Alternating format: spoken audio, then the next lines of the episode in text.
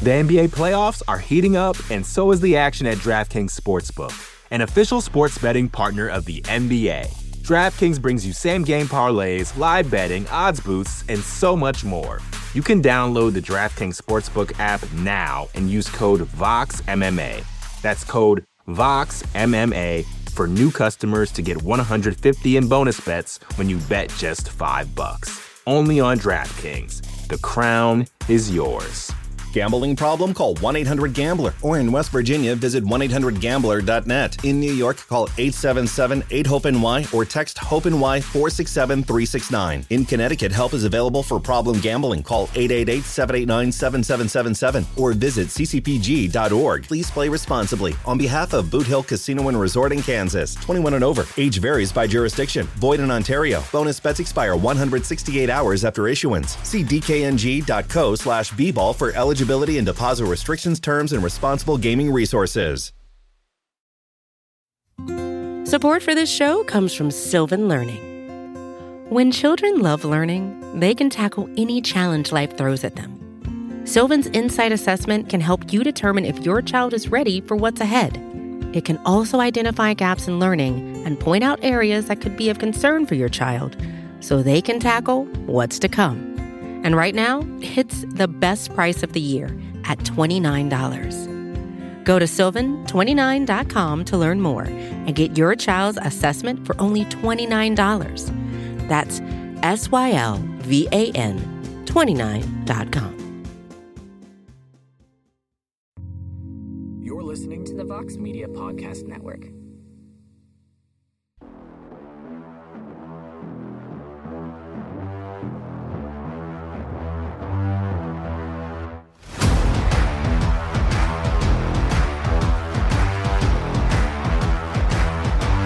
Four, three, two, one. Here we go. Oh, Hello there, everybody. My screen is smudged. Hold on. this is I forgot. a Normally we're- professional broadcast. Normally we're not on we're not on camera for on to the next one. This is a this is normally podcast only, but as I'm sure you're about to let people know. Yes. W- welcome to a very special live edition of On to the Next One. It's great to be back here on YouTube, smudged camera or not. I am Mike Heck. Hope everyone's having a wonderful day. And while it is important to discuss the aftermath of UFC events, it is also important to wish a happy Mother's Day to all the moms out there, including my wife, my mom, my mother in law, all the mothers out there doing the damn thing. We salute you. Well done. And but we are here to discuss the fallout of an absolutely chaotic UFC 274 fight week event from a matchmaking perspective, which normally it's kind of easy to do. There's a little bit of a challenge, but I feel like this event brings a whole bunch of different challenges. So we would also love to hear your matchmaking suggestions. So put them in the chat. We'll throw them up on the screen, especially if we're talking about a certain fight. If you have a matchmaking suggestion, there you go. We'll pull them up. We'll discuss if we can. We'll try to get to some of the DMs at the end of the show, but we're going to try our best. We're going to try to do this for about an hour. All right. That's what we're going to try to do here. So, but we're going to have some fun. And joining me on this ride, as you can see, the co host, the co matchmaker. Damn it, he's my best friend, Mr. Alexander K. Lee. Hello, sir. How are you doing on this Sunday? Hello, I, well, I'm, I'm happy. Happy Mother's Day to everyone. Uh, my best friend, yes, it, it's it's a, it's always a great. Uh, listen, uh, I hope people are showing love and respect to their moms, uh, regardless of what day it is. But it is always nice to have a day we can give them that extra shout out. And of course, and by the way, for anyone out there, of course, who might have you know their their their mother may have passed or may have grown up with that one, we are here for you. Uh, we are the, the Otno is a family. And we're here for you. So for anyone, you know, just in a, in a different situation, I just want to say we, we see you guys too. But uh, of course, a general happy Mother's Day to all. Uh, I'm excited. And, and by the way, I, I will say I do think we're not going to have a lot of time for DMs. Uh, we got, I got a lot. I mean, obviously, it was a very uh, eventful. It was an eventful pay per view. There was a lot to talk about, both positive and negative. So I, I'm not promising this, but if I have time today or tomorrow, probably over the course of the next 48 hours, I'll try and like shoot messages back to people who sent me pics. So you'll be getting a personal Alex Lee message instead of necessarily an on-screen shout out. So better or worse, I don't know, Mike, but I'll, I'll see what I can do. There you go. Well, uh, if I'm not like looking at the camera or anything, it's because I'm actually running the desk right now as well. So I'm trying to do multiple things at once, including host this program. So Jon Jones is gonna. Jon Jones is going to tweet about Daniel Cormier's Hall of Fame thing any day now. And Mike, you're gonna have to be on that. I know, damn it. Uh, Tony Ferguson's gonna give a reaction. He's probably gonna give like some incredible speech about what happened last night. But we'll get to that in a moment. A Let's get into tweet. yeah. Let's get into probably maybe the most interesting matchmaking pick we have ever had on the show because Charles Charles Oliveira is no longer the lightweight champion. He's now the number one contender for the title that he lost as that crazy fight with Justin Gaethje began. And again, overcomes adversity, knocked down twice. It looks like Gaethje was on his way to becoming the champion, but Oliveira, that quitter, does it again. He hurts Gaethje. He gets on him. He chokes him, taps him. It appeared Gaethje went unconscious after the tap. Wow, what a performance, AK. So the question is, what do we do now? Oliveira is going to fight for the now vacant title that he had right before this performance, was stripped of right before this submission happened. And now he's going to fight for the vacant title against somebody. But who, AK? Who? Is this that difficult? Just just give me the fight I want. Give me Makhachev.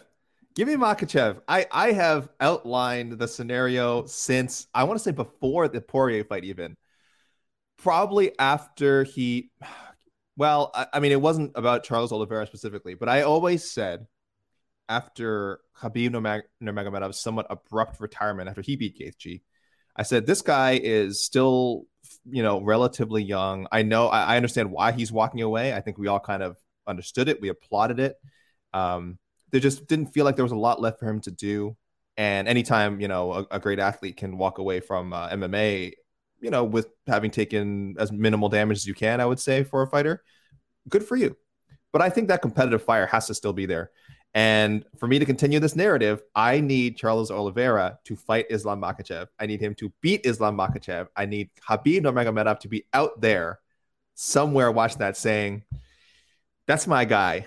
That's my guy. And also, when he sees Charles Oliveira if you know if he beats uh, Makhachev, saying like, man, that's a challenge that I'm really interested in now. That's that's the kind of thing that's going to make me come back because I need to. I want to test myself. I want to see what's up. So I do think that fight needs to happen. I know there's a lot of people that want to see the the Beneil Dariush rebooking. I understand, guys. That fight is not official at all. Uh, Dariush did have a leg injury. I understand. I'm sure, of course, obviously Dariush wants that one back, but I'll say this: I think it's more beneficial to Dariush to not get that fight. I think he would lose to Makhachev. I think you can preserve uh, Beneil as a contender by giving him another opponent uh, without having to possibly derail him uh, with a, with a Makhachev fight. So I'm actually looking out for both guys. I think Makhachev, you give him that fight right away, he deserves it. Yeah, he, he doesn't have that top five uh, win. Well, let's you know, but we we've seen the skill set. Throw him in there with the champ. I think we all.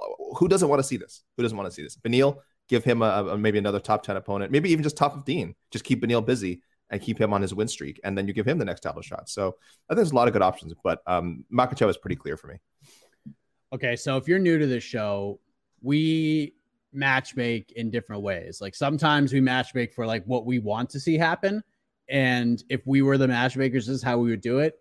But we also have these very valuable things called Otno points, where if we get one right, you bank an Otno point. So I'm gonna take a risk here and explain myself. And I'm going to take everybody on a little bit of a journey because there's a lot of options right now. But Dana White, in all of his glory, said something that led me to slightly dip a toe onto a side, and I'm just going to stick with it. But there is a hurdle, AK. There's a hurdle. There's options. A lot of people think that it will be Conor McGregor. That will not be my selection. There's people out there who think after that sensational knockout, Michael Chandler has earned his way back to a fight. I'm not going Michael Chandler. There's Islam Makhachev, like you just mentioned, would make a lot of sense. There's Beneil Dariush. It just doesn't seem like my brother in bald, Dana White, is on Makhachev getting that title shot right now. He was asked point blank, and I know we don't make fights right after these cards, but you would think that if Makhachev was the guy, he would just would have said it. We're going to do it in October. It's going to be Makhachev Oliveira for the title. He didn't say that. And he seemed very excited about rebooking Makhachev versus Dariush for that Abu Dhabi card. So I see some people going in and taking guesses here. Dak Shuf, You're right on the money, my man. There's a fight coming up on July 2nd. And I'm going to get crazy, AK. If Alexander Volkanovski beats Max Holloway a third time and he fancies himself a chance to get on that short list of two division champions, I could absolutely see the UFC giving Volkanovski that shot. In fact, Dana White said, should he want to do that, he would get an immediate title shot. And this featherweight division is in a place right now that if he beats Max Holloway, the division needs to play itself out a little bit. There are some big fights coming up, but what's bigger? What's bigger for Volkanovski right now? Fighting Calvin Kattar? I like Calvin a lot. What about Josh Emmett? Would be a really cool story. Not a big fight. Volk going up to 155 and fighting Charles Oliveira for the vacant lightweight title. That's a super interesting fight. So I'm going to stick with chaos, AK. That has been my theme for this entire fight week. Volk has to win for this to happen. But that's a big if. That's a big I'm, if. Man, I'm, I'm, in. That's the one I want. Yeah. How can you how can you be against that? I mean, I I, I like a good buildup as much as anyone. You know, I, I like good storyline. I like good buildup. But I'm also pretty impatient as well when it comes to match. I mean, look, I just said give Makhachev the fight right away. You know, I, I don't want to see the have him go through Dariush and all this stuff. So the same thing when you propose super fight like Volkanovski and uh, and Charles Oliveira, I'm just gonna say just do it.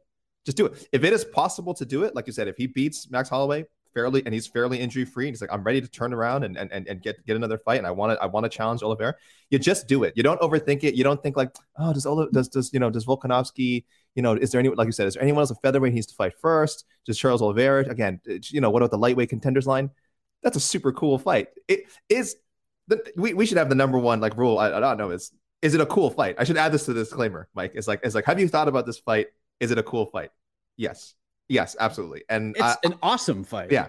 So I went, I went, I think a little bit more midway with like what I think is more realistic to happen. So I'm like, okay, so that's why I'm leaning towards Makhachev. But if I had a magic wand pick, give me, give me a Volkanovski and Oliveira tomorrow. That's just, just be so cool. Yeah. And I and I think Volkanovski would be favored. Um, I do think there's the element of hopefully no one calling Oliveira a quitter, but I mean that he has lot. You know, we've seen him lose in di- different scenarios before. It would be like it would be like, let's not forget, back, back, back, back in the day, once upon a time, Charles Oliveira lost to Frankie Edgar. And it was not a close fight. Frankie Edgar handled him a, very clear cut decision. Volkanovski is like super, is like the, the, the, super evolution of Edgar. He's he's got the same technical skills, more knockout power, um, just that that speed, that inhuman like hand speed. I think he'd be favored. I think he'd be like a minus 150 favorite by the time fight night rolled around. Volkanovski would uh, over Oliveira.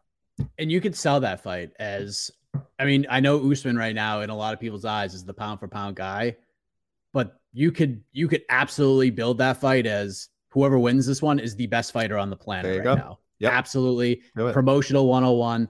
That's how you do it. And there are people who are just like, nah, Oliveira just going to run through uh, Alex Volkanovski. I don't think so. No way. I think that's a super interesting fight.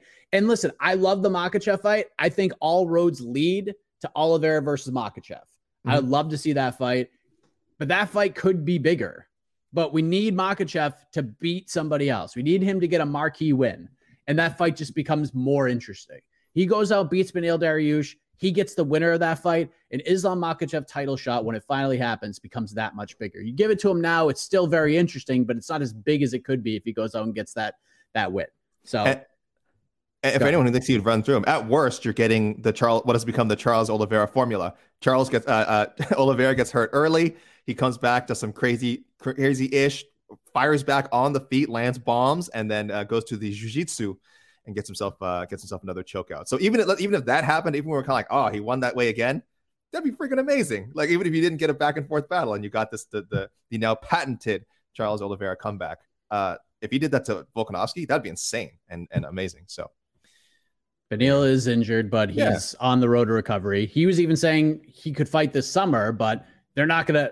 Islam is not fighting till October. There's they're just the UFC's not going to risk it. They're mm-hmm. going back to Abu Dhabi. Islam Makhachev is going to be on that card. Are they going to put Oliveira on that card with him? I don't know. I don't know. And I could see Oliveira fighting before that. I could see fighting before that. Beneil could be on that card too. Yeah, he could get a fight on that card. Yeah, they could actually. It, that's I actually think that's the fight. They should just fight each other. Then we have a clear cut number one contender. Let's let this oh, silliness oh, no. of the division play out. No, no, no. Yeah. I'm saying Makhachev, Charles Oliveira, Beneil fight someone, and Beneil fight someone else. Oh yeah, I mean, yeah. yeah, you could do that as well. I mean, there's there's lots of ways you go with this. I'm taking just I'm taking a risk here. I'm taking a risk, and I admit that I'm taking a risk. So it's going to be interesting. I don't know. It could be Conor. Most people believe it's going to be Conor getting the title shot. So who the hell knows? We're probably all wrong at this point. Who knows? But let's go to Justin Gaethje because he falls short once again in his bid to become a world champion. I'm ready to see a rematch, AK. It just kind of needs to happen at this point because we have one guy that's kind of on an island looking to get off, and we have a guy that's just kind of in a position where he's just going to have super fun fights. So no one's going to complain about this one. Justin Gaethje versus Dustin Poirier too. Let's just have it. Let's just make it happen. Massive fight, super fun. Dustin just wants to fight somebody. Let's have some sweet, sweet, violent fun. What do you think for Gaethje? I think Poirier would agree to it. I just think no human being should have to fight Justin Gaethje more than once. And I'm sure if Poirier had other options, he will. And I've been campaigning for uh, an RDA rematch. I know that's kind of off the table because they are booking Rafael versus Rafael uh, again. So, but I still, I'm still holding out for that. I'm still holding out for Poirier to to to fight someone besides Gaethje. That was my first choice of the Gaethje rematch because I was just running down to all the options from like you know the all the top 20 guys, and there's people who are booked, people who just don't make sense for Poirier. Um, so I understand it, and it's been what four years I think since their first fight. So it's been a while. It's been yeah. a while. They're, they're different guys. It'd be an amazing fight. Who's going to say no? You, you you make that a five round. Oh no, actually, no. For their sake, just make it a three rounder. Unless you're going to pay them more. I went in a crazier direction, Mike. I went with a guy that you actually, as the commissioner of Eagle FC, plan to make an integral part of that promotion one day when you take over. I want to see Gaethje kind of try going up, maybe not permanently, just for a few fights, go up to 170. Give me this fight. Give me Gaethje versus Vicente Luque. Damn. Go up to one or 165, 160, whatever. 170, uh, 170. It's not easy for Luque. 170. Let's just do it. Let's just do it. Why? Who? I, I think Gaethje. I get it. He's going to be in the title conversation as long as he wants to be. He's always one or two highlight reel knockouts away from getting another title shot, especially if Charles Oliveira loses the belt. Then you try and set up Gaethje Makhachev at some point. I get it. I get it. He, but those fights will be there no matter what happens. So give me this fun fight with him and Luque, and I think that would just be, I don't know. I just think that'd just be insane. That would be freaking wild. I think Luque is just gigantic compared to Justin Gaethje. But I mean, listen, if they book it, no one's going to complain about it. And yeah, I mean, Gaethje is just kind of in that fun, crazy fight realm right now, and that's pretty much where he is. So the NBA playoffs are heating up, and so is the action at DraftKings Sportsbook, an official sports betting partner of the NBA. DraftKings brings you same game parlays, live betting, odds boosts, and so much more. Don't miss out as the NBA postseason winds down. And new customers to DraftKings can bet 5 bucks to get 150 in bonus bets instantly. You can download the DraftKings Sportsbook app now and use code VOXMMA. That's code VOXMMA for new customers to get 150 in bonus bets when you bet just 5 bucks. Only on DraftKings. The crown is yours.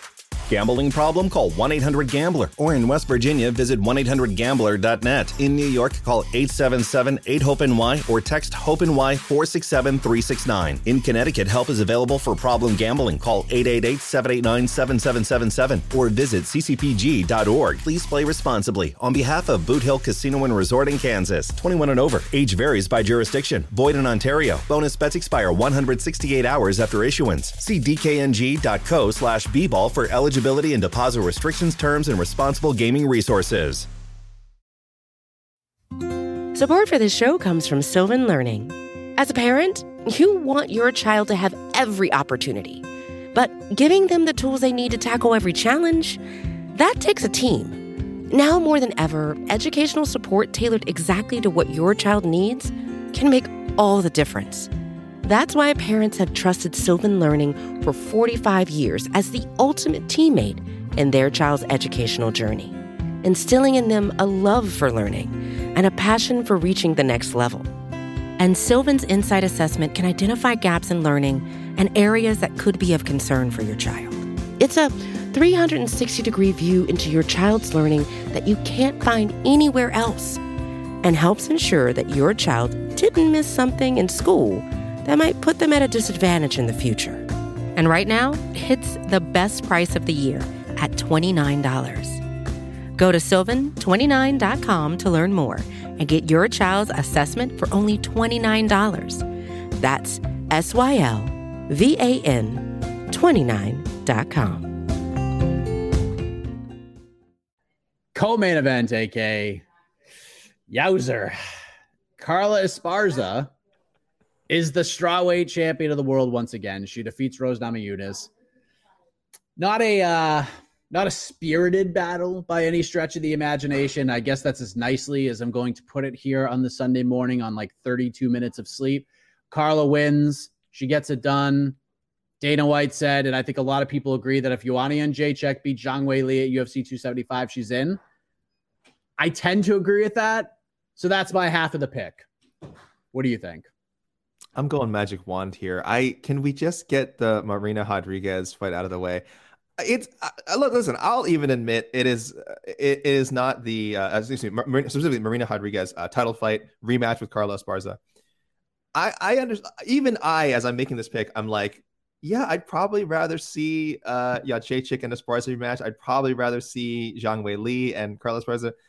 Uh, even Jessica Andrade, Carla Esparza is probably a more appealing matchup. These all these all these former champions uh, facing the new champion or the two time champion now far more compelling. But I just feel like Mar- Marina has done enough. I feel like she's in the position Carla was in last year. We were kind of like, oh man, like she, we just get her the title shot? She's she's she deserves it.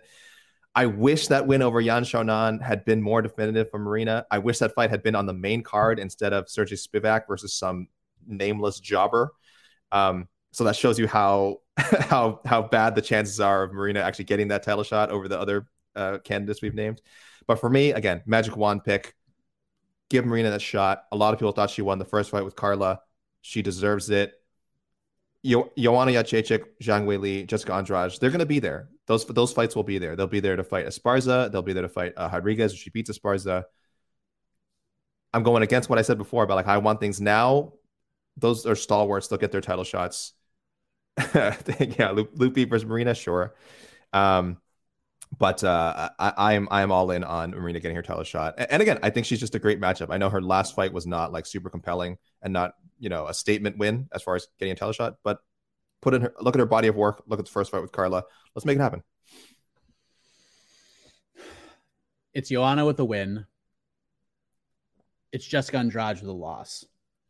Fresh matchup. I think Zhang Weili will need another win if she beats Joanna. Marina Rodriguez is certainly there.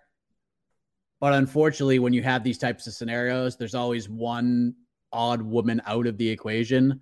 And I feel like Marina Rodriguez is the odd woman out in this equation.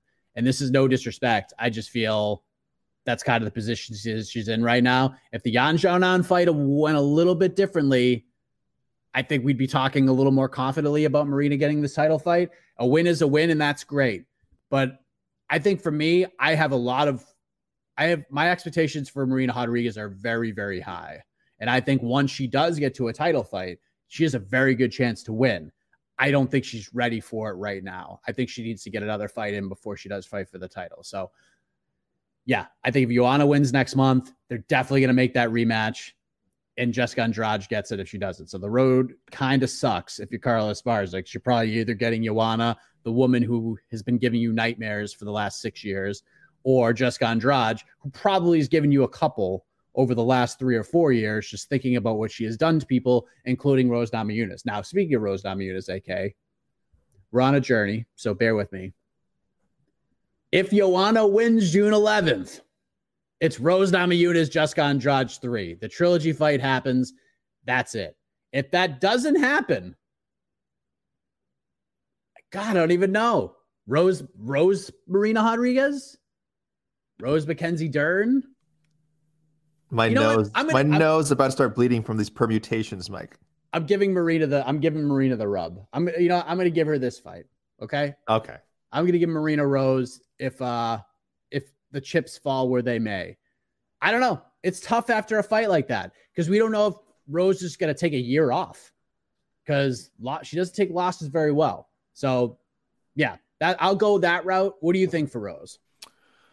Uh, you know, it's funny when I uh, last time when I was picking for uh, Mackenzie Dern, I had I had defaulted to Carla Esparza if she beats uh, Rose sorry, if she loses to Rose Namajunas. For some reason, I hadn't considered the other option. I don't know why. I guess I just wasn't interested in seeing Dern uh, Namajunas at this point. But it's almost like I feel like it's almost I feel like uh, after that just uh, bizarre performance from both women on on uh, Saturday that they have a they have some reputation rebuilding to do. Esparza less because she has that gold belt around her waist at least, and now she can say she has officially beaten you know Namajunas twice. That's a nice feather in her cap.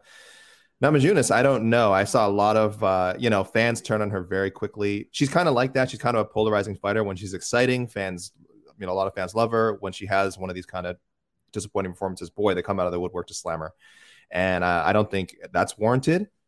But I do think there are. I do want to see if she can continue the trend, as Jed Meshew said rightly, that she performs well when she's not the champion. There's something about the championship pressure. Obviously, you're just facing elite competition, so it's always going to be, you know, it's going to be tough. There's something about the championship pressure that seems to take away from her aggression. So now that she is once again chasing the belt, I want to see how she do with against Mackenzie Dern. I think Dern is a obviously great style matchup. I think on the ground she beats anybody, including Rose Namajunas, who has a very strong ground game. I think Dern beats her down there. On the other hand, I could see her just knocking Mackenzie Dern. Um,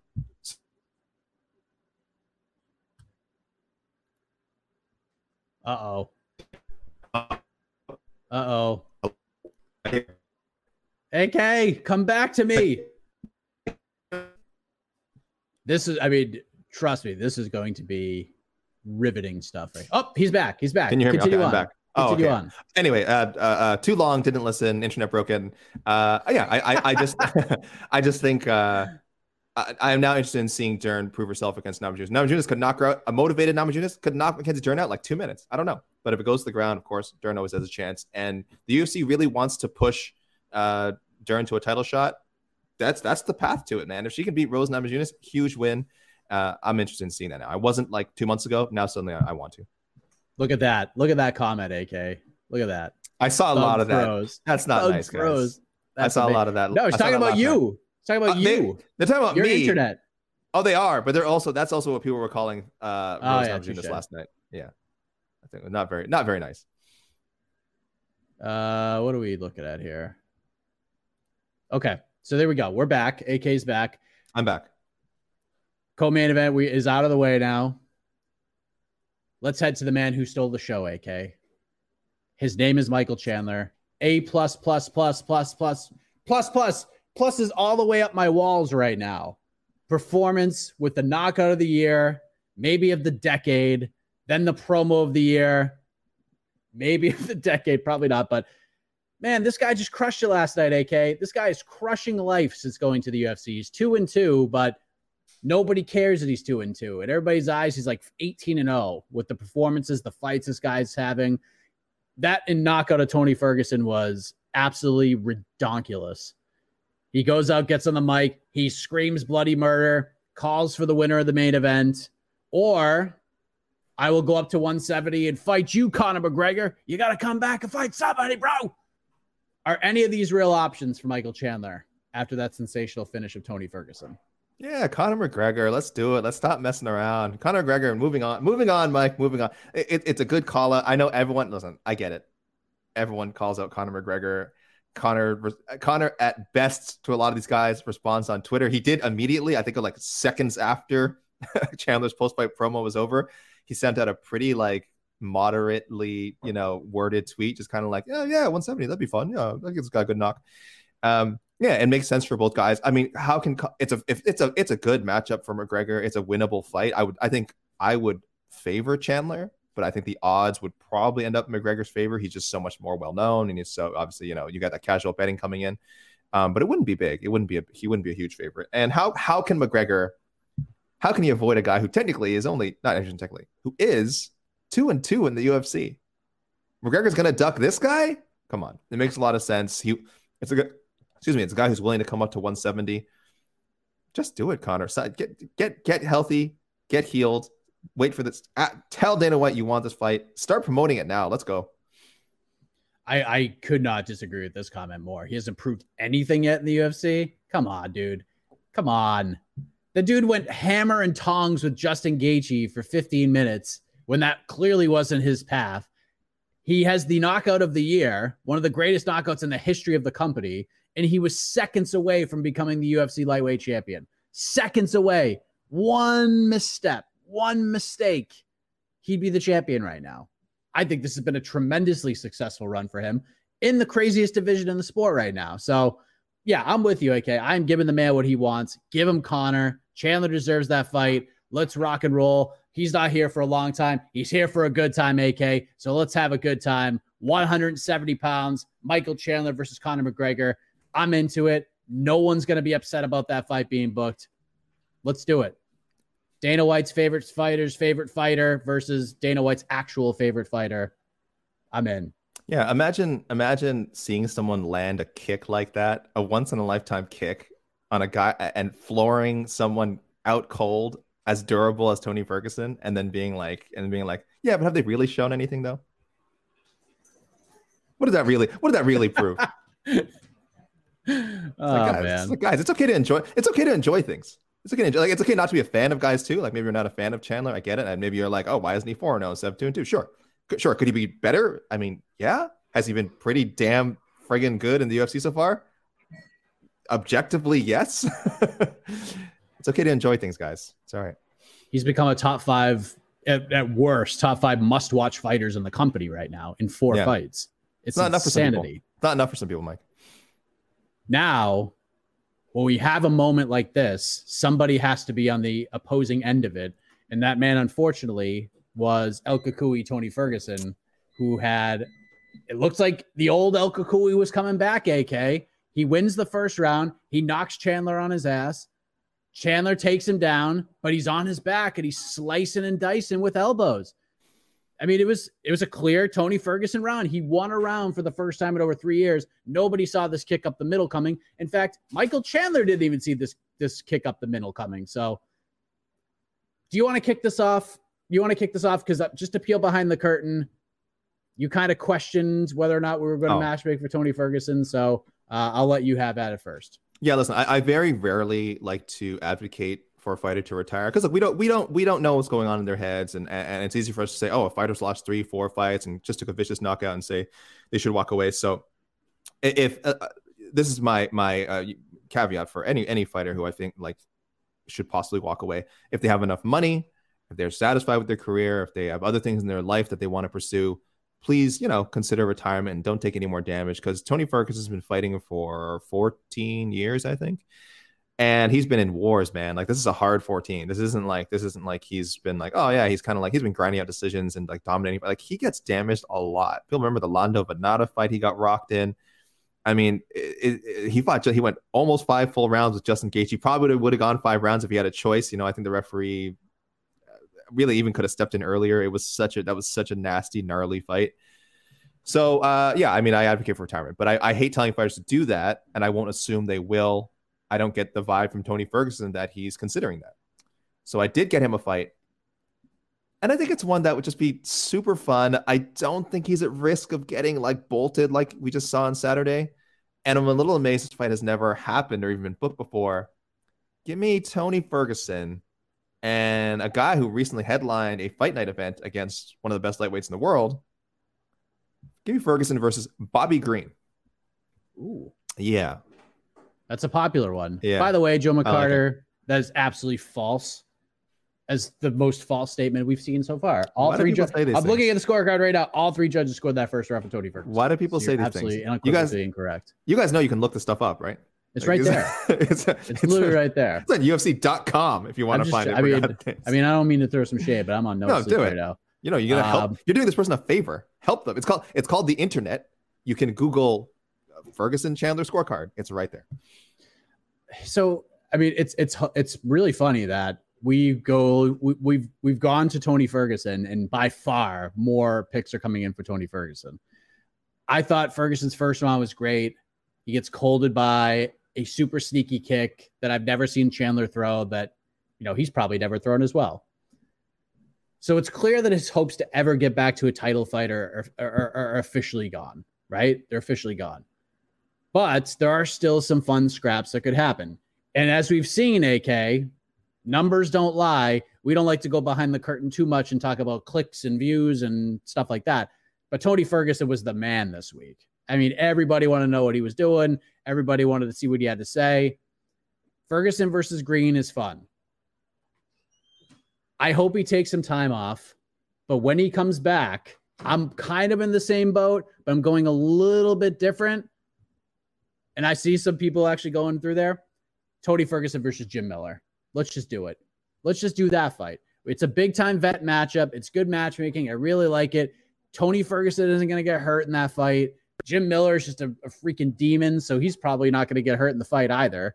So, worst thing that happens to Tony Ferguson, he might get dropped a little bit. He's probably going to get submitted, worst case. And then probably the same for Jim Miller. Like, it's just a fun vet fight that I think both guys see. Even even my dog likes Tony Ferguson versus Jim Miller. So, yeah, I'm going with that. I like the Bobby Green suggestion. Let me ask you this: There's another one that got brought up last night. What about Dan Hooker? If yep. we're gonna do a rank guy, I think that Dan Hooker probably makes the most sense. I dig it. I dig it. This is this is why this is why again, as much as I'm you know clutching my pearls and saying, oh, I wish these you know these lightweights who've done all you know these lightweight veterans who've been like 20 plus fights and just like put their bodies through it, uh, they should retire. Listen, if they don't want to and they want to keep fighting, that's that's great. That is their that is their they're grown men. They can make these decisions themselves. Um, and I and I hope we see more matchups like we saw unfortunately got, it got canceled because uh, Cerrone had a unfortunately an illness, like Donald Cerrone Lauzon. I think Ferguson is in that range now. Now you uh, a little bit, you know, not the, specifically against Cerrone or Lauzon, but yeah, other veterans, Jim Miller, Dan Hooker, Bobby Green. There's a lot of great fights to still be had. Put aside, oh, what does this mean for the rankings? What does this mean for title talk? It, it, that that doesn't matter for some of these guys anymore, and it shouldn't. We watch fights because MMA is supposed to be fun. That's the one our rule we always say. I mean, do you want to see Tony Ferguson fight a Jim Miller? Yeah. Do you want to see him fight Bobby Green? Yeah. Who would say no to these things? These are great fights. These are fun fights. So for Ferguson, he's in that range now. I hope he keeps making good money. I, I, hope if he signs a new contract with the UFC, it's it's a, it's another. Even though he's not in the contenders line significantly anymore, that he gets another pay bump up, and uh, and that he can you know continue fighting and hopefully get to the point where he's satisfied and, and, and can walk away. But if he's not, a lot of lot of fun fights ahead. I'm into it. Man, I like the Al Iaquinta idea too. Yeah, that's fun. But Al's kind of I hope and I hope Al is in the Joe Lauzon range too, where he's kind of like I'm just gonna because he kind of said I think the last time he's like you know he's definitely considering retirement, but it not hasn't quite walked away. I hope he's like Joe Lauzon, where obviously he's got that booming real estate business and can just say, yeah, I want to fight once a year, or I want to fight like every 18 months. Like I just want to fight when I want to. If Al Iaquinta has that freedom, more power to you, man. Because rest, recover, train when you want, train on your own schedule, and get fight, get the big fights when uh, whenever they come around. I love that stuff. Listen, and everyone's saying Al's retired. Al is retired five thousand times. Yeah. okay. He's but he went on Ariel's show and was like, eh, you know, I still kind of dabble. Like I think I guarantee he's still in the USADA pool. So yep. I, I guarantee he's still in the USADA pool. So I would say Al is not retired. Al would certainly fight Tony Ferguson if it was offered to him. Mm-hmm. His, if he was retired, his retirement would end. That's for damn sure. But these are the kinds of fights. I do not want to see Tony Ferguson fight Arman Tsarukyan of the world. Those are the fights I don't want to see. I don't want to see him fighting Ra- Rafael Fiziev, those types of guys. No, no, no, no.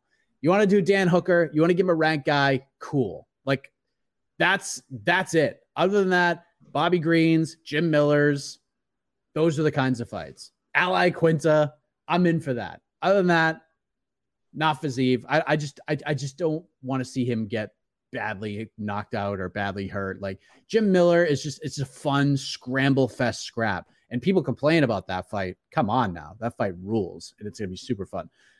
Let's make this real quick, AK, because um I don't know if you know this, but OSP fought Shogun last night. Oh, did he now? And he won.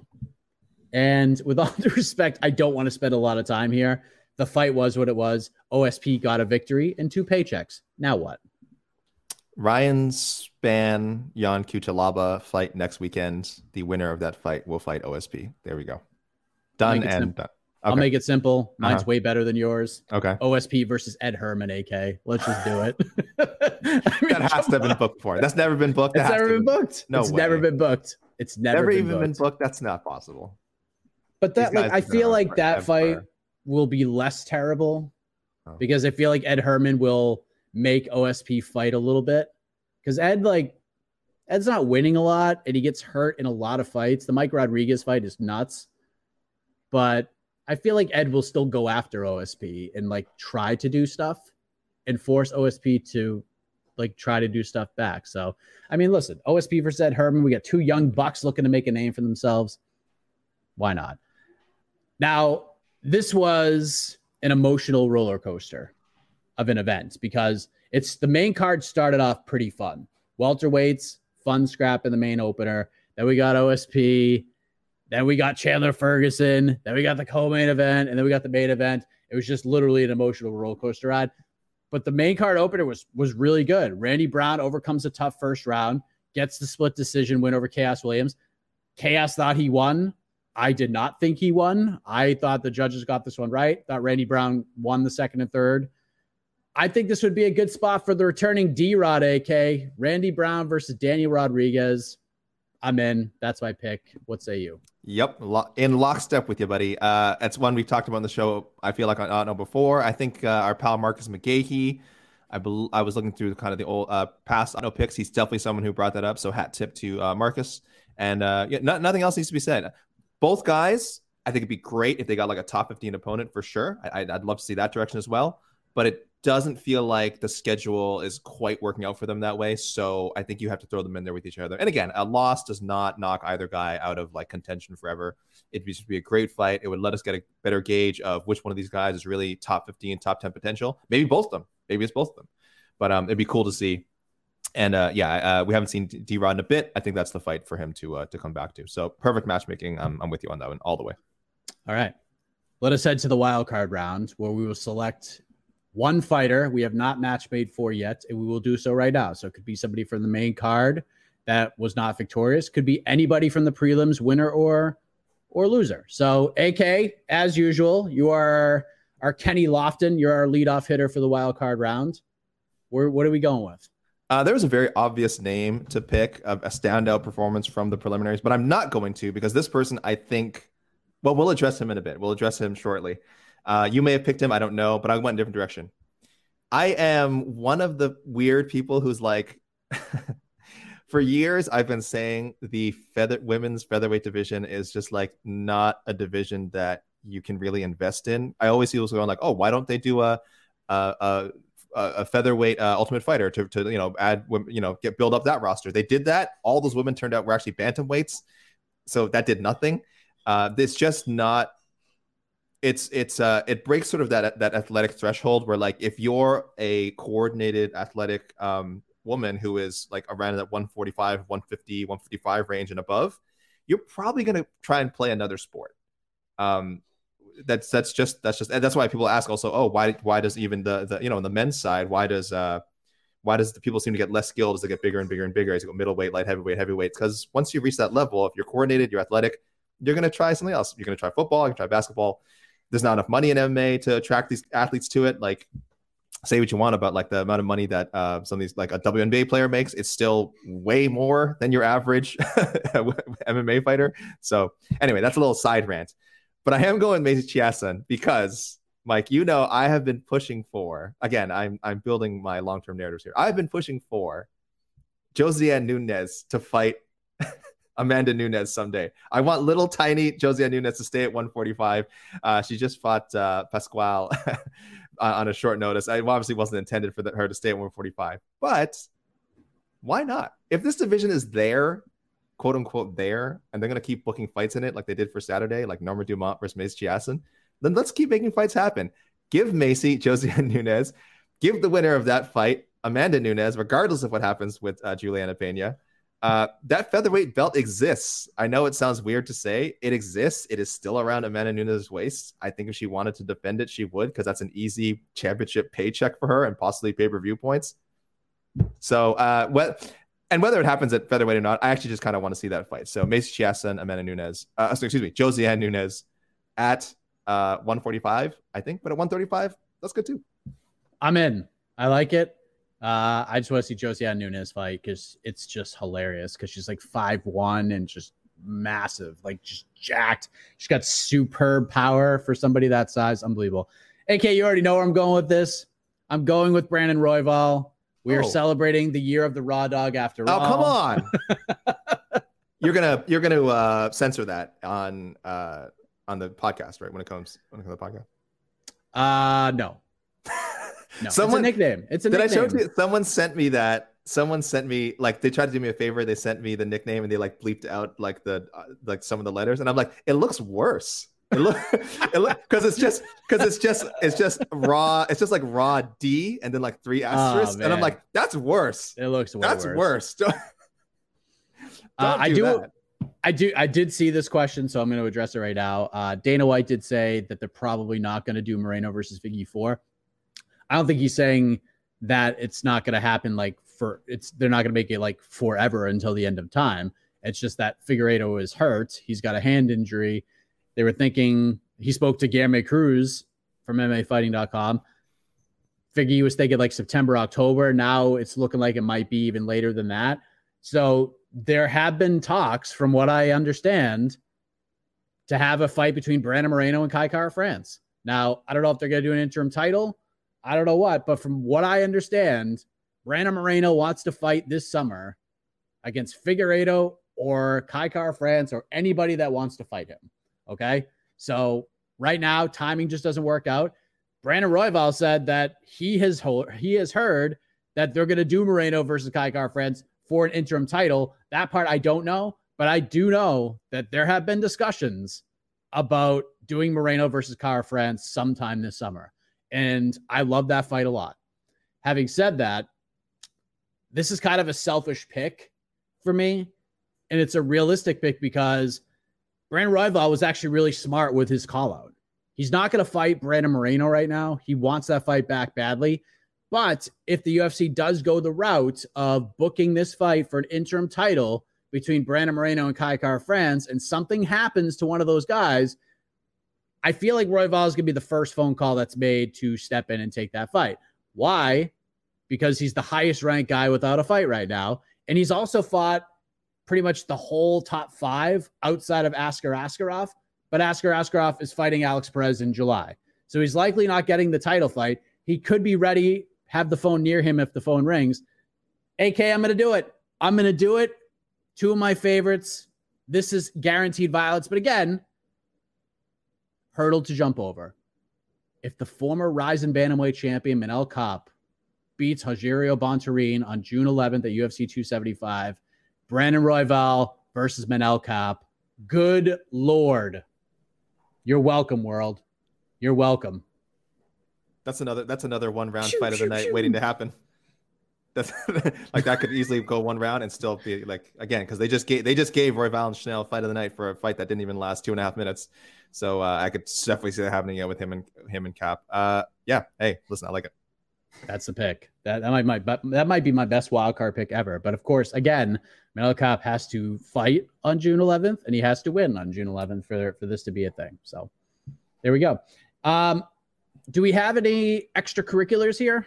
Uh, I just want to shout out our listeners for for na- nailing some of these picks. Obviously, some very obvious ones, but and, and just to, I like to give a little rundown of stuff that's kind of become official this week, guys. So, uh, or most sorry, not official, but at least in talks. You know, we got we've got sources saying that uh, these are definitely going to happen. Some of them announced, some of them were announced on Saturday. Uh, so we got Tsarukyan versus Matthias Gamrot, June twenty fifth. Uh, it looks like we got Jeez. Adesanya and Cannonier and Volkanovski Holloway three. That was that's official now. UFC 276, July 2nd. Uh, Ankalaev versus Anthony Smith, UFC 277 on July 30th, and uh, in the works, Tuivasa versus Gane for September 3rd. Fingers crossed in in Paris. That would be so sick. Uh, and uh, Tuivasa takes France is just was just it just writes itself. So a lot of, a lot of our listeners had those picks together, guys. We did we, we picked those as a family. So great work there. And I'm gonna give out individual points. MMA heads always sending out great picks. O'Malley versus Munoz, UFC 276, July 2nd. And uh, to our pal, the Otno coin collector, who I haven't seen in a while, but they picked Sean Strickland versus Alex Pereira, uh, also going down UFC 276. So well done, everyone. Well done, listeners, uh, regular listeners of Otno. And uh, if you're new to the show, people, send in those picks. Let us know. Throw those comments in. Pantoja literally defeated Royval last five We're. No, we're not excluding him. All I'm saying was I liked the call out. I liked the fact. And listen, what we're gonna remember. This is a recency bias sport. Brandon Royval did that in front of a crowd that loved him and reacted very positively to what he did against Matt Schnell in a very exciting fight for as long as it lasted. So, if there's a choice between Royval and Pantoja, meritocracy aside, Royval's getting that phone call. Like he's getting the phone call. He's the more exciting fighter. Pantoja's very good. And if this is Bellator, he'd probably fight already have fought for the title. But this isn't Bellator. This is the UFC.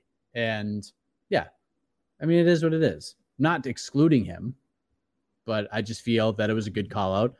And Royval's going to fight Manel Kape anyways. So everybody wins. Okay. Listen, Pantoja needs to start talking crap on Twitter, all right, guys, because that's the here's here's the one problem with Pantoja, who might be the best flyweight in the world. We don't know. In between his fights, he kind of just like doesn't exist. Um, he's not the only one who has this, no, right? But he's not the only one who has this problem. It's but true. he has no like social media or even uh, conventional media presence. He's not out there doing interviews, and I, I and I, I don't. I personally don't mind that. Like I find that kind of like you know privacy refreshing. But we are talking about MMA. We're talking about combat sports. We're talking about sports entertainment. And Pantoja does not play that game. He, he the game he plays, he's very good at. Again, maybe the best, if and at least one of the top three flyweights I think in the world.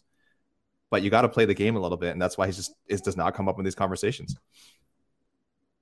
Lupi Godinez getting some love here. Cheyenne Vlismas. That'd be an interesting fight. Uh, a lot of Islam versus Charlie Olives love here. Should be Islam Oliveira. Chandler versus Conor for sure. Winner fights for the belt. Definitely to be Pantoja Figgy. I don't think so. Sorry. Kai Kara the only the only person I mean, listen, Pantoja has an argument, but Kai Kara-France clearly would be the guy to fight for the title next. Like if something happened and like Moreno couldn't fight Figgy, they're calling Kai Kara-France first. He's there. He's earned it the whole discussion has been is it Kai Kara-France or is it or did they just do the fourth fight with Brandon Moreno? I'm with do the fourth fight with Brandon Moreno, but Kai Kara-France is next in line. He's the on deck batter. And by the way, Brent Royval put away Kai Kara-France, and that win is aged extremely well. Extremely well. Please no interim title, by the way. Please no interim title. Belts, I, I understand belts are props. So I mean if they make one, it's fine. It's not hurting anybody but you don't need to make one. Just pay. Here's a, here's the thing: make it a five round fight. Pay both guys what they deserve. Give them pay per view points. For anyone out there who's like, oh, you got to give them a title so they get pay per view points and then you make more money, guys. This is a this is a UFC decision. They can pay people more money anytime they want. They can pay people pay per points anytime they want. It's it's that's why there's different contracts for for the for the fights. That's why you sign on they can add these things. This is in the UFC's power. That they don't need to add a belt to the equation. That's just what they say to limit the amount of times uh, uh, that they have to do this to limit the negotiation. So uh, I'm not. It's fine. It, it, I just it just sounds silly if they make an interim title fight. If that's what it takes to get these guys paid, then at the end of the day, I'm fine with it. But normalize five round non interim title fights between guys and guys getting paid a lot more money for those fights you know it's you know it's an interim title. You know it's gonna be so an interim title fight. That's dumb. Pardon my language. I haven't wow. got a lot of I haven't got a lot of sleep. That is dumb. Unreal. Wow. Um, yeah, I mean, if they make that fight, you know the OC is gonna put an interim title on it. Because by the way, these cards are filling up. We're starting to run out of champions here, and we got lots of pay-per-views to fill up. We get July 30th to fill up. It would not shock me in the slightest if they put that fight on that July 30th card for an interim title. What's going to headline it? I have no freaking clue, but yeah, we'll see what happens. I'll get to a couple of these. Sure. Um, there's a few that I like. Uh, Rose versus Durden, sure. Uh, I'll get to a couple of these picks. Just I think we have like 10 minutes to go before we hit that hour mark that I wanted to hit. Uh, let's go to Matt Ravelli. I don't want Michael Chandler to get a title shot off of this. Yes, it was impressive, but I want him to fight the loser of Beneil in Islam when it happens. All right. Robbie Ryan, Oliveira versus Islam, Esparza versus the Joanna Zhang. Lu- wow. Okay. I'm sorry. I read this wrong. Too tired. Esparza versus Joanna Zhang winner, which she will lose. And then Chandler versus McGregor. And he said UFC 274 was a disaster. All right. Jaron Kawada. Do Bronx versus Holloway 2 after Max beats Volk? Wow. Uh, Randy Brown versus Kevin Holland. We didn't give the disclaimer. Come on, man. You're better than that. Kevin Oh, Holland has a fight. oh, He's I'm fighting. Tim Means. Come on. yes, yeah. Come on. Khaos versus Niko Price. And he says Khaos should have won. No, he shouldn't have, but I do like the fight with Niko Price. Oh. OSP versus Maxim Grishin. Trinaldo versus with versus Zaleski. What do you think about that? Yeah, I, I'm down for Trinaldo versus almost anything at this point. I love that guy. Give Tony a bounce back fight and a chance to avenge his loss to Michael Johnson, AK. I think that's kind of too far back, if we're being honest. Might Jo- still- and again, Michael Johnson has a fight. He's fighting next week, isn't he? is it Alan next week? He's fighting That's Alan. Patrick, isn't he? He is. I can't believe that fight's actually happening. That's crazy. That's insane. Uh, Tristan Gordet. Let's see if we have anything new here. Justin Gaethje versus Dustin Poirier too. Dana said he's not making the fight with Poirier versus Nate, so this makes the most sense. Yes. Randy Brown versus Gunnar Nelson. Khaos Williams versus Jeremiah Wells. Win or lose against Cor- if Jeremiah Wells wins or loses against Court McGee at UFC Austin on June 18th. Wild card Brennan Brennan Royval versus Matheus Nicolau. Trinaldo versus Li Jing Liang. Lupi Godinez versus the winner of Jessica Penne versus Brianna Fortino happening July 16th. If Jessica wins, Lupi could try to get that one back. If Brianna wins, I feel like the matchup is really good stylistically. Yes, by the way, we haven't seen Brianna Fortino, aka Brianna Van Buren. She is fighting F- Jessica F-. July FKA. FKA. FKA, Yes. also known as, but yeah. P, Uh, PA, yeah, uh, previously known as PKA. Formerly, formerly known as. Oh, tr- tremendous. Yeah. Uh, oh, by the way, I, I yes, I apologize for not reading the disclaimer. I won't. I don't. I won't read the whole thing, but that's where I wanted to mention our rule for uh, Andre Fialho. He's he's he's got he's getting the Kevin Holland ban because he's already said uh, that he's spoken to the UFC and they're going to book him for next month's card in Singapore. So matchmaking for him is really futile. Uh, you can throw those matching picks out there, go ahead. But if you think what you know what Andre Fialho is doing next, uh, you are wrong. The only thing that we know is he's going to fight. He wants to fight as many times as possible and might fight like eight times this year for the UFC. We don't know. So uh, he's getting the ban. if they make Islam versus Darius, who will Oliveira fight? I mean, we, I think we, yeah, Conor, Conor's. Con- listen, you're gonna hate. A lot of you are gonna hate to hear this, but Conor's definitely in this conversation right now. He's always in the conversation. Like he's, like he's in the conversation. There's no doubt about it. He's in the conversation again. But there's lots of things we could do with Oliveira. It's super fun. Lupia top 15. Man, she looked like a top 15 fighter last last night. That was impressive. She ran over Ariana Carlosi. I thought she would win, and I thought she'd win convincingly. I didn't think she'd do that. There should have been at least one 10-8. There could have been two 10-8s in that fight. For sure. Mm-hmm. Askarov Royval a fight to make. Again, Askarov has a fight. He's fighting Alex Perez. Uh Andre Fialho versus Alex Morono, AK. Yeah. Look, again, listen. There's a lot can of great. see Alex going to Singapore on short note on somewhat Sure. short notice. Sure. Nick DeRoff, uh, remind us if you're on Twitter or whatever, just DM me or remind us on one of our shows later. If you get if that gets booked like this week, you uh, definitely get an auto point. They're gonna make Charles sit out, wait for Conor. Also, can we give Carla her pros or at least going for finishes, sticking to her style? I mean, no one really went for any finishes, to being honest. Uh Dubrox versus Islam. Rose next fight on Dancing with the Listen, Stars. Good Peter Lord. Ambrosini, you're joking, but that would be a good thing for. It. Didn't that show just get canceled though? It did? Uh, I think it's on hiatus. Hold on. Oh, I gotta call my mom. She freaking loves that show. so I know I know Tyra Banks got canned. I'm sorry guys. I know this is I know way too much about Dancing with the Stars. Um, Tyra Banks was on Dancing with the Stars. I was the host. show. Yeah, she replaced Tom. she Bergeron. was. Yeah, it was not well received. It Oh was not, it was not well received. Um, Boston's own Tom Bergeron. so good. So one of the best hosts in in uh, in uh, television history. Uh, I, I think either he just wanted to get paid more or he just lost. Sorry guys, we're talking about Dancing with the Stars here, but I'm sorry. I, I thought I heard something about the show, maybe or at least getting put on hiatus. But um, yeah, if that that actually would be a good. I'd love to see Rose Namajunas in Dance with the Stars. I get that's a crack about the fight, but I'm just saying Yeah, Tom Bergeron, by the way, is a legend. Uh, he used to He's host. so good. He used to host a like local show in Boston that like nobody watched on Sunday mornings called People Are Talking, and I just thought he was such a good host. He's He was amazing. He's like Bob Barker esque with his ability to be like glib, like really glib and like, burn people when they do. Anyway, He's quick witted. He's good. This is th- this was one that has come up a lot. Michael Chandler versus Dustin Poirier. I would love to see this fight. I just don't think it happens. I don't think Dustin has any interest in fighting Michael Chandler. Why not? I think, Well, Michael said some things like along the way that really irked Dustin Poirier about. Oh no, remember? Okay, remember they booked. At least they were in discussions to do Dustin Poirier versus Tony Ferguson. Remember this? This is like I don't know if this is in the middle of the pandemic or if this is before, but that fight was discussed and it looked like it was heading in the right direction. There just needed some I's to be dotted and T's to be crossed, but they never were. So for some reason, Dustin kind of like was out of the conversation, and Michael Chandler's like, "All right, I'm here for a good time, not a long time. I'm in." And Tony Ferguson was like, "No, bro, I wanted to fight Dustin. I'm standing by the guy I wanted to fight."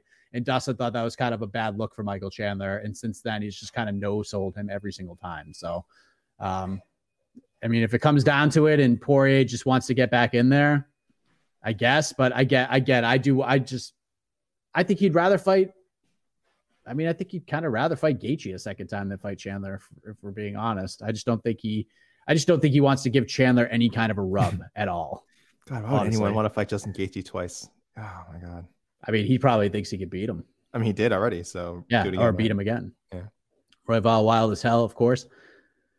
Tracy Cortez versus Ariane Lipski. I, I think we got to go a little higher with Cortez now. That was a good win over Melissa Gatto. I will say this: props to Tracy Cortez for for her her defense on the ground. Melissa Gatto had her chances. Looked like things were going to get a little hairy, and and Tracy battled through it. But to me, man, like good for her getting the win. This one screamed Melissa Gatto lost this fight and gave it away more than Tracy won it. That's just how I viewed it watching it live. Great win for Tracy. Great moment for her in front of the home crowd. I thought Melissa Gatto, I think if they fought 10 times, Gatto wins seven of them, but Cortez got it done when it counted. So do we think is she ready for a top 15? Do we throw Tracy Cortez as a top 15 opponent right now? Are we yeah. that at this point? No, yeah. Listen, give her the uh I shouldn't even I shouldn't even bring this up. Give her the uh didn't she wait? What's what's the fight? Oh, Erin Blanchfield. Yeah, that's it. Give give her the Erin Blanchfield rematch. I don't know. a, that was the uh she narrowly she she she that was a I got a Rob review that, Sunday. Yeah, I got a Rob review that Sunday. Invicta, her last appearance for Invicta for Contender Series. Yeah, she won a narrow, very, very narrow split decision over uh, Erin Blanchfield, hotly contested. Uh, so yeah, just give her that rematch, right? But no, I don't know. I, I, think you keep them, you keep them away from each other for now. But hey, if you're Blanchfield, you should try, you should try and get that fight. RDA if he beats Fiziev versus Oliveira.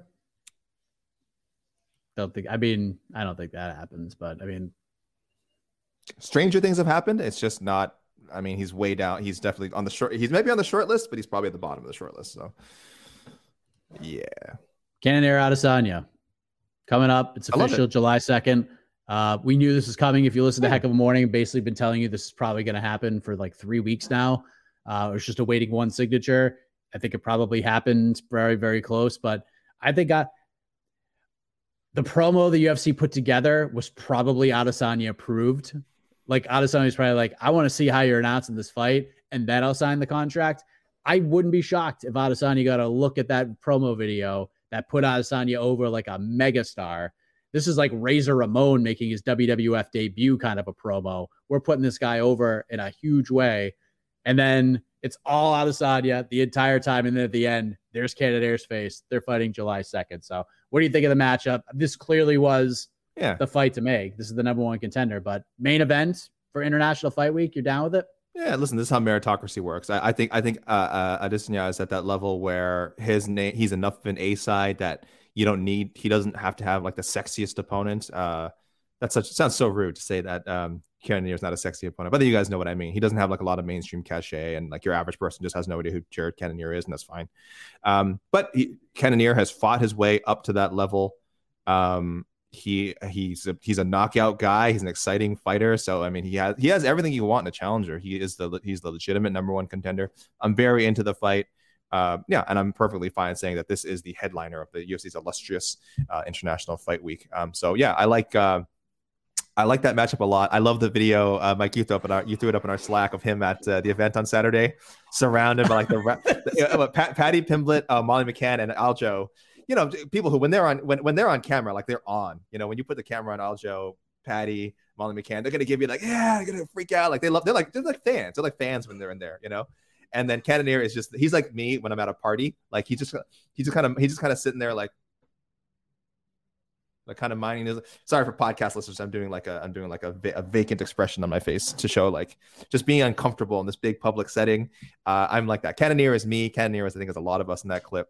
So it's going to be tough uh, selling it uh, uh, as far as like the lead up to the fight interviews and things. Cannonier can be an interesting guy, but he's not like a a top tier trash talker. I don't think. Like I, I, think his interviews are okay, but he's not a top tier trash talker.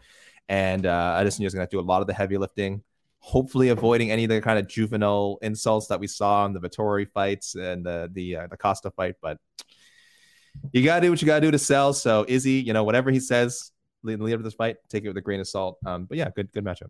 Arnold Allen versus Brian Ortega. Uh, there was a report that came out from ESPN Deportes last night that July 16th, we're going to see Brian Ortega versus Yair Rodriguez. Um, co- based on conversations I had, premature. That's all I'll say. Premature. Fight is not done. I don't even think it's been verbally agreed upon from from the Tell conversations him. I had. So, uh, there you go. Dustin versus Diaz. That was the fight. I think it's fizzled out at this point. Like if you haven't made it now, I don't think they're going to. It was right there. Both everybody wanted it, and you didn't do it, so it was dumb. Should Marina fight Carla? Yes. AK says yes. Correct. I say she needs one more win before that fight needs to ha- before that fight happens. Gillespie needs to fight. Yes. Yeah. Uh, apparently, and I don't know this for a fact, but I've been told by people who would probably know this that Gillespie was offered the Arman Tsarukyan fight. Um, he was the first option, didn't come to fruition. Now we got Mateusz Gamrot, and good lord, Tony Ferguson versus McGregor coming off a loss. So sure, yeah, it's doable. I don't, I don't think the UFC's would be would be pursuing that one right now. McGregor versus Do Bronx, it's possible. Oliveira better be a minus 600 favorite if he gets matched up the McGregor. Arnold versus Ilia Topuria. That he will truck his ass. Freaking rules, by yeah, way. that's great. Yeah. Uh, what else we got? I'm gonna run through a few more of these. Let Gaethje me uh, versus the RDA Fiziev winner, AK. Let me drop a couple. Of, oh yeah, uh, Gaethje. Well, I want. I've I've been advocating for RDA to fight Dustin Poirier at some point. So, but I mean that's kind of right in the same realm. Um, if if RDA beats Fiziev, or you, yeah, you kind of mix those guys up, right? I mean, you could have Fiziev fight Gaethje, RDA fight Poirier, regardless, you know, depending who wins and loses. There's just so much fun to be had at 155. And we always say it's, you know, bantamweight. I think right now has been like the hottest, like deepest division. But lightweight, there's a reason why it's historically been considered the deepest division in all of combat sports. Just look at the, some of the matchups that were thrown out there today. Like it's just, it's just amazing. Win coming off a win, coming off a loss so many good options for for uh, Charles Oliveira, for uh, Tony Ferguson, Michael Chandler, Justin Gaethje. You you really can't lose. You really can't lose with uh, some a lot of these uh, options we have here. So uh, I just want to throw out a couple of comments I got. Um, sure. Just from uh, Marcus McGahee, he he called this the he he always labels our shows. He called this the and no edition and the and no edition because obviously we suddenly have no lightweight champion, and I think if we were up to a lot of people, the co-main event not only would have been a draw, but but I think they would have liked to have seen the belt taken away from from Rose Namajunas and have that belt vacated as well, uh, and just and then just give it to the uh, Joanna the Joanna Zhang Weili winner that's coming up. Yeah, that was just so. I think and no is the perfect title. So well done, Marcus. Uh, uh, our our pal Ren Odenheimer, who we haven't heard from in a while, uh, throwing out some picks: Oliveira Makhachev, Esparza, Zhang Weili, Joanna Jędrzejczyk winner. But I really want to point out that he's he says, does E. Casey Leydon look like uh, Calvin and Hobbes cartoonist Bill Watterson. So, guys, you're gonna have to Google that. They sent me a picture. They both have a, a fine mustache, some facial similarities, but you guys can Google that. Uh, Bill Watterson of uh, Calvin and Hobbes fame. So, Casey, if you're out there, you might have another doppelganger. I've seen a lot of. Uh, we got a lot of. Does Casey look like so and so? So there's another one for you, E. Casey, and uh, Casey Carpenter, always a loyal listener. enjoying uh, GC and Jed's new show. Yes, people keep an eye out for that, please. There's that new betting show on the MMA Fighting Podcast uh, Network uh, with uh, Connor Burks and Jed Meshew. So definitely listen. Don't don't bet on MMA, as I always say, but if you must, listen to this podcast first. And uh, what what other picks we have here? Um, fight of fight of the year. Esparza should defend against Rodriguez. Well, come on, there's no need to be sarcastic now. Rose Andrade three, uh, Randy Brown versus D Rod. Yeah, a lot of people are talking about it. So, um, so there we go, uh, guys. Like I said, we have a lot. I got a lot of DMs, so I'll try to respond to some of those. I'll, I'll try to send messages back, but uh, otherwise, thank you everyone, man, for who sent in comments uh, and who's tuned into this YouTube because I think a lot of you were up with us last night. Mike, you know we were up till well, we're at 5 a.m. Eastern time. Uh, I hit pillow, head hit pillow 610 this morning. And my Yeah. kid was, my kid came into the, in, uh, into the bedroom at like 642.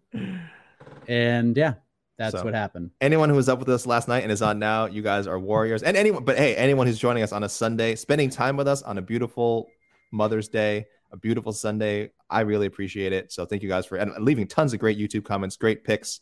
Um, and uh, for anyone listening on the podcast, uh, hopefully we we you know we we, we conveyed all the picks that we got because there were a lot. Um, but yeah, thanks everyone listening, watching. Love doing this show, Mike. Yes. Love doing the show with you.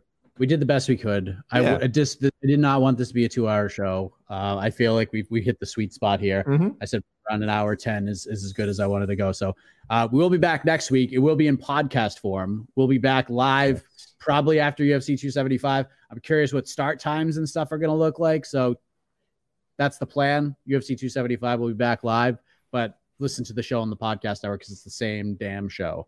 Uh, next week, the UFC is back once again. Uh, Jan Blachowicz versus Alexander Rakic is the main event. We got Ryan Spann versus Ion Cutelaba. The co-main event, Louis Smolka, Davey Grant, Katlyn Chookagian going up to 125 to fight Amanda Ribas. Oh no, she is at 125. Amanda Ribas going up to 125 to Yeah. fight Weird Excuse fight. me. Weird fight. Very, Very weird. weird fight. Frank Camacho, Manuel Torres, Jake Hey! Hadley. Frank Camacho's back. Yeah, he's fighting Thank Manuel Torres. goodness. Jake Hadley makes his UFC debut on this card against Allan Nascimento. Wow. I forgot this fight was, I knew this fight was happening. I didn't think it was happening next week. Big one at 125. Viviane Araujo versus Andrea Lee. Andrea Lee has been on an absolute tear. Uh, Michael Johnson versus Alan Patrick. Virna Jandiroba versus Angela Hill is on this card. How are some of these fights not on the main card? Has the main card been finalized? How are some of these fights not on the main card? I don't know. Nick Maximov versus Andre Petroski and Carlos Candelario versus Yes. Tatsuro Taira. uh, which was Postponed. supposed to go down eight days ago, is now Mhm. happening six days from now. a lot of hype on Taira. Not a bad card. Pretty, I mean, a lot of hype. pretty solid card. I think they'll have to reshape this main card. Just a little. I just a hope little so. I think Angela Hill and Jandiroba or Ar- I I mean Araujo Lee. I get it. They're positioning as the uh, fe- looks like maybe possibly the featured prelim, so that's okay. But I I don't see why Jake Hadley or and respectfully because I love Frank Camacho or Frank Camacho Torres should be above Araujo Lee or Jandiroba, Angela Hill. But we'll see. We'll see. Like we said, I don't, I don't know if this is finalized yet. So. Well, once it's over, we're going to talk about it. All the finalized Can't things wait. that have happened. And yes, this kind of makes me giggle. The Drake curse lives on. And we knew it too. Soon as That's soon as that was made public, we already were like, oh, Gaethje is gonna lose. I don't believe in that. So people know I don't believe in curses, jinxes, any superstition, any of that. I don't believe in that sort of thing. But I will say uh, he, he he's involved sometimes when these these upsets happen. But uh, I'll tell you, he was pretty good luck for the Raptors 2019. You know, I'm just saying. I'm just saying.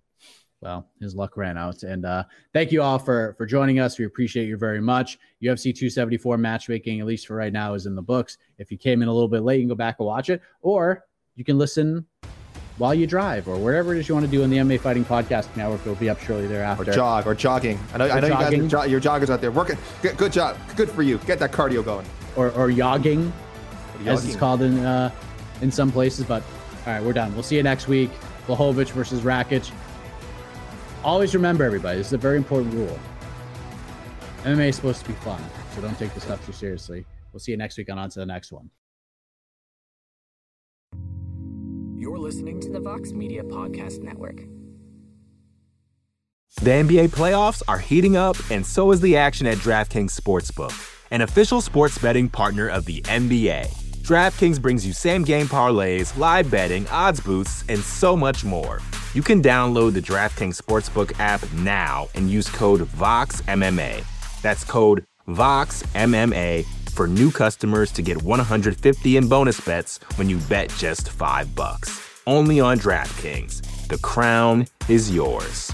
Gambling problem? Call 1 800 Gambler. Or in West Virginia, visit 1 800 Gambler.net. In New York, call 877 8 HOPE NY or text HOPE NY 467 369. In Connecticut, help is available for problem gambling. Call 888 789 7777 or visit ccpg.org. Please play responsibly. On behalf of Boot Hill Casino and Resort in Kansas, 21 and over. Age varies by jurisdiction. Void in Ontario. Bonus bets expire 168 hours after issuance. See dkng.co slash bball for eligibility and deposit restrictions, terms, and responsible gaming resources.